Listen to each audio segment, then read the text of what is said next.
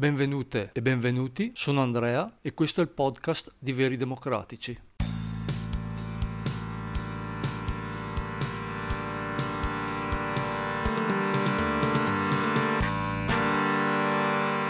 Mi è capitato di vedere Renato Brunetta, il ministro, uno dei migliori, intervistato dall'Annunziata.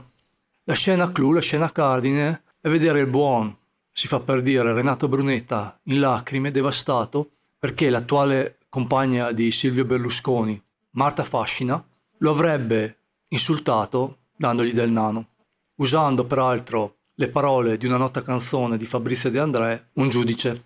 Ora, caro Brunetta, vederti in lacrime non mi dà nessuna soddisfazione, ma non provo nemmeno pena per te, perché oggi piangi del body shaming, ma è indiscutibile che tu come giudice proprio di Fabrizio De André non hai voluto fare carriera, diventare importante per dimostrare che nonostante l'handicap una persona può fare qualunque cosa, ma hai desiderato il potere per poter pisciare in testa alla gente.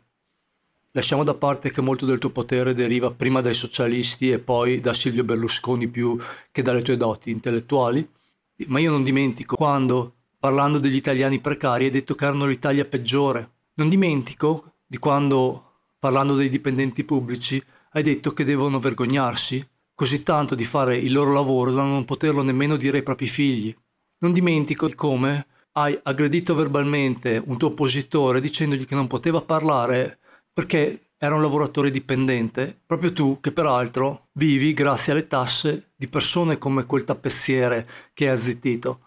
Che la campagna di Berlusconi sia stata inopportuna? Possibile, ma tu sei stato un inopportuno per tutta la vita allora, hai insultato gratuitamente molte persone. Perché vedi, caro Brunetta, il body shaming oggi è visto come il peggiore degli insulti, ma offendere qualcuno per quello che ha fatto o non ha fatto non è meno grave perché una persona non sceglie di essere un precario, è un precario perché ci sono delle persone che molto spesso non danno abbastanza valore al lavoro degli altri, persone come te o quelle che tu hai servito per tanti anni. Quindi le tue lacrime, lacrime di coccodrillo, vai a versarle da un'altra parte.